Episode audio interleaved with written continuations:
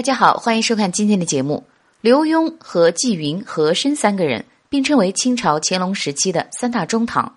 根据他们的事迹而改编的影视剧也有不少。上个世纪九十年代，宰相刘罗锅的热播掀起了清宫剧的第一个高潮。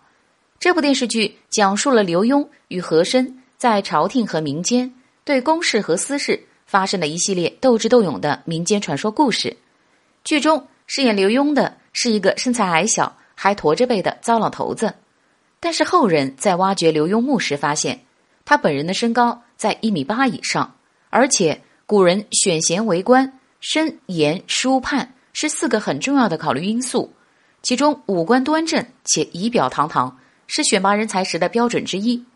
为什么刘墉会给后世留下一个罗锅的形象呢？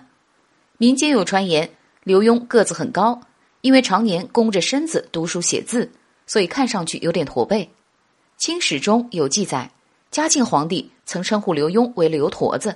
因此成了刘罗锅说法的出处。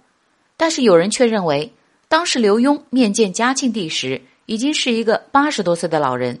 有些驼背也是情理之中，并不能作为刘墉是罗锅的证据。而且刘墉是一位出身名门的饱学之士，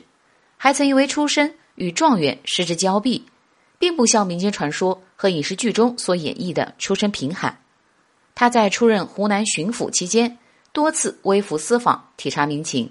不仅严惩贪官污吏，还开仓赈粮，救济灾民，深受当地百姓的爱戴，被人们称为包公在世。